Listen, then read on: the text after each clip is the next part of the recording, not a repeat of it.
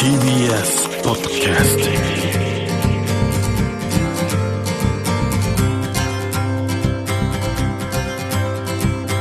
石川みのるです。日曜日のこの時間関東2000個の酪農家の皆さんの協力でお送りするこの番組絞れたての話題をお届けします。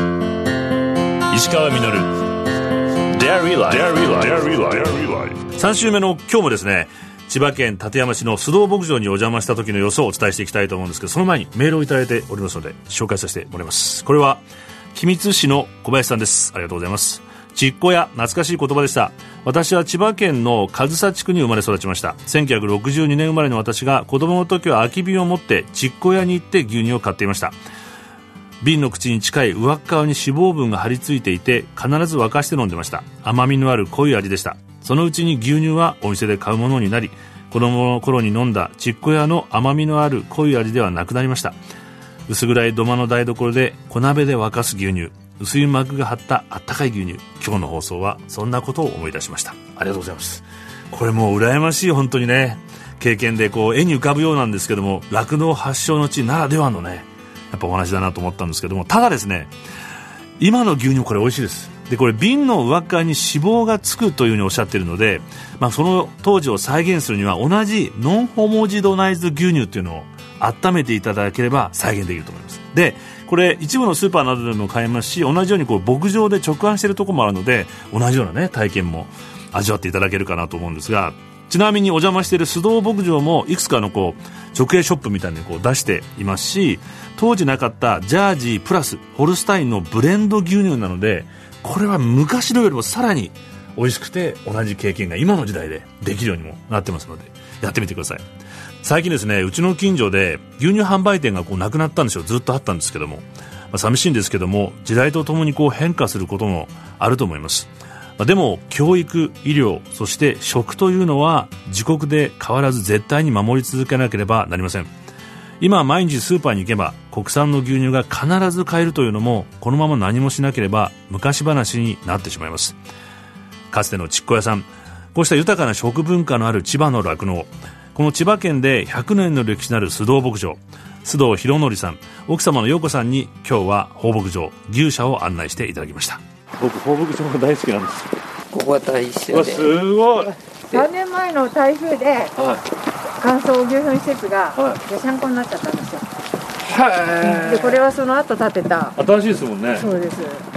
でもこれだけだから乾燥堆肥が逆に言うと周りの農家に行ってるってことあですよね。と自分とこの畑ほとにほとんど全部自分のところ。あそうですか。ここ上がったところのはい。あの木のところぐらいにカフェを建てようかなと。最高ですね。でもこれ斜面もだから牛にとったらいいわけですよね。そうですね。平面じゃないじゃないですか。立体なんでこう見た時に牛がこう点在すると。ああそっか。全部こう段違いに。ひな壇ですね。そうそう斜面にこう牛がうん出てくるからいい感じに見えますよ。ちょっと牧場見せてもらってもいいいいですか？はい。でここがだからそのフリーストールでそうです。結構広いんですね。あの1頭あたり約10.7ぐらいあるかな。でへベースで。広々ですよね、うん。でこれが電信柱なんですか？これがちょうど私がだから高校ぐらいの時からはい。あの父親がずっと集めて。あその時から？うん。何頭いるんですか？もうこの中に。ここ今今でかっ。6070親がぐらいか。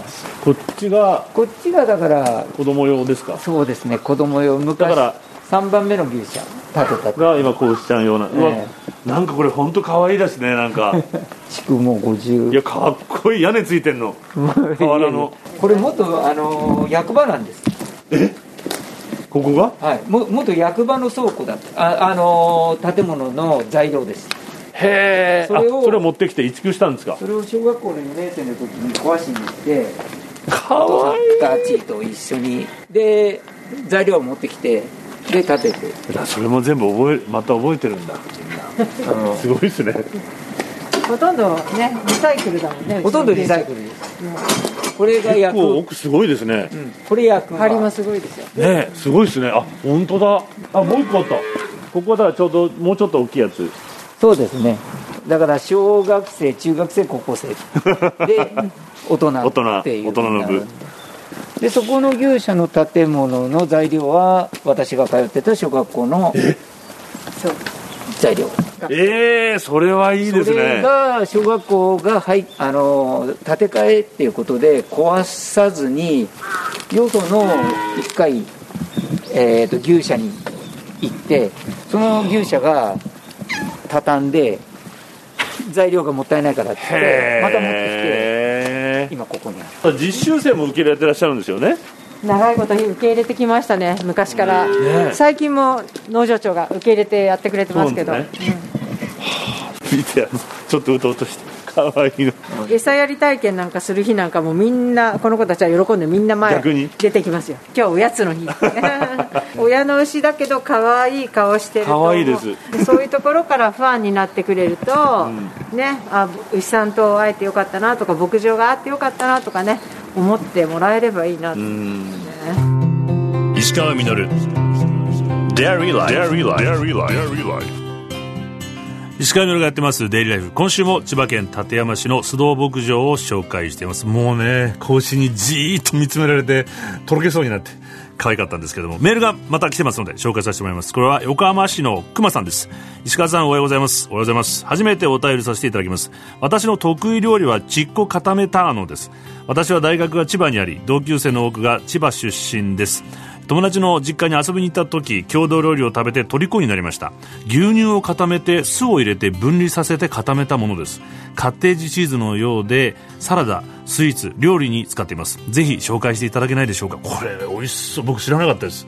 だからチッコ千葉のね方言になってるチッコを固めたからちっこ固めたのらしいんですけどもこれどうやらもう歴史がかなり古くて明治大正ぐらいからずっと食べられてる本当にソウルフードみたいなんですけどおつまみでも和食でもスイーツでもこう保存も結構効くみたいなんでこれぜひこう作って熊さんあのツイッターとかにね、写真を載せていただきたいなと思って、ね、これちょっとチャレンジしてみたいと思うんですけども、こうやって、またこういうことをやることで、消費の拡大につながって、応援にもこうなっていって、豊かな食文化を僕たちも味わえると。ありがとうございます。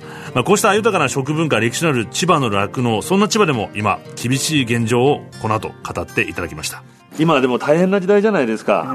ね、本当に辞めていく方も多いし、本当に危機と言われているところなので、まあ、何としてもこれ以上減らさないで、やっぱりね、残れる牧場は残さなきゃいけないと思いますし、あの本当にさっき言ったように、生乳販売の他にも、いろんな効果があったり、ただ牛乳が売れないからなくなってもいいとかじゃないと思う。うね、子供の命の教育もうん、そうそう。でやっぱりただのあのグリーンのフィールドに立つだけで全然違うじゃないですか、風が違ったりね。ここに来るだけで違いますね、うん、はい、だからそういう意味でも本当にもっと大事にして真剣に農地をな残すような政策を考えてもらわなきゃ困るなとは思います、うん、何か消費者に対して思われることはありますか？小学校に上がって、うん、まあ、学乳っていう形で牛乳を飲んできて、うん、えー、まあ、私たち世代は育ってきてここになるともう学乳がなくなるって飲まないとかっていうあの体験に来た子たちもやっぱり聞くし。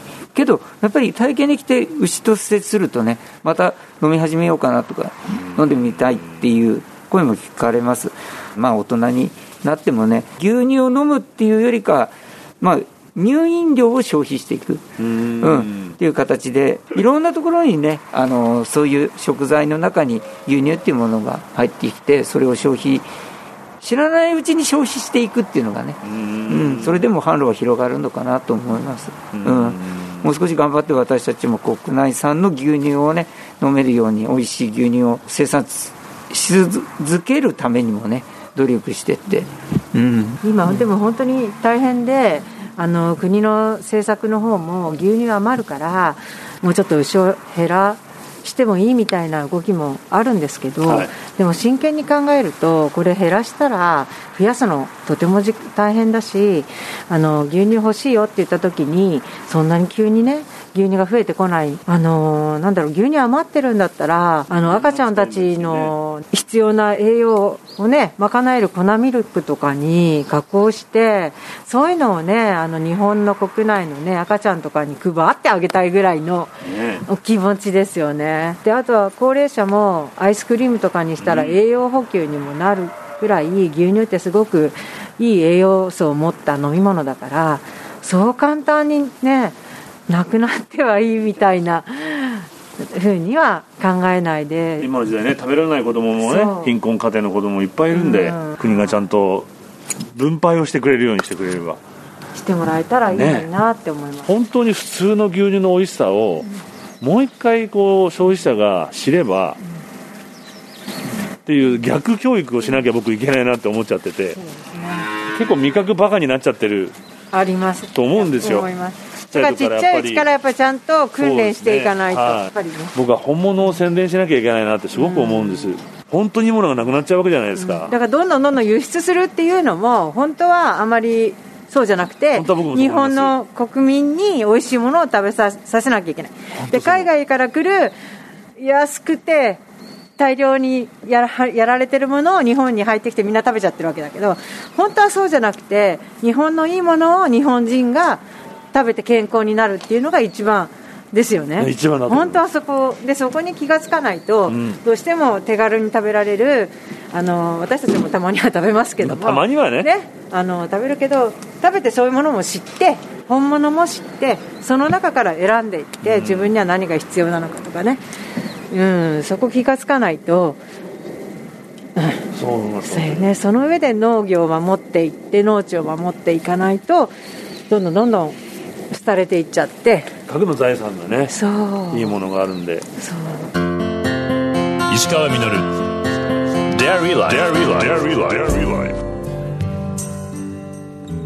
石川稔がやってまいりましたデイリーライフこの番組では皆さんからのメッセージをお待ちしております。須藤牧場3週にわたってこうご紹介させてもらったんですけどもまあ酪農発祥の地で3代にわたって酪農を続けてきて、まあ、4代目にねこう引き継ごうとされてまあでもですね本当にこう牧場の中お話の中にもありましたけども柵一つも古い昔の電柱だったりしてこう触りたくなって懐かしいなってこういろんな歴史がここにギューッと詰まってるような場所でした。でもねこの長い歴史今までも様々な時代の変化に3代目4代目とこう変化に対応して歴史を重ねてきたんだなと。で今また新たに丘の上にカフェを作ろうかなんて計画もあってこうやってまた新しい歴史を積み重ねていくんだなという感じがしたんですけども。ご主人の日野上さんとお話をしていて本当によく覚えてるんですよね。小学校の頃初めて牧場を手伝った時のお話とかお父さんと牛舎の材料を小学校の時何年生の時一人に行ったなんて話もしてましたしアメリカに旅立つことを決めた時とかもう年だけじゃなくて何月まで本当によく記憶されてるんですよ。自分の歴史をこうやって作ってきた人なんだなという思いがあったんですけども。僕あの高校卒業してこうブラブラしていたんですけどもそんな時息子のように可愛がってくれた。そして英語を教えてくれて大学に入れるようにまでしてくれたアメリカ人のおじさんが近所に住んでいました。夜中までね本当にこう付き合って一緒に勉強を見てくれたりもしたんですけどもある日ですね「ミノル辛いよなでもなこれは人生の大事な時なんだぞ。You are making history」っていう風に。君は今歴史を作っているんだよというふうに言って励ましてくれました。人一人の人生の歴史がこう集まっていって大きな歴史っていうのは築かれていく。日本の食をこれからどうするのか。何気ない僕たちのこう毎日の一人一人の決断と行動が実はとても大事なんだと改めて気づかされました。石川稔デイリーライフ。この番組は関東2000個の酪農家関東生乳関連の提供でお送りしました。石川稔。Dairy Life. Dairy Life. Dairy Life. Dairy Life.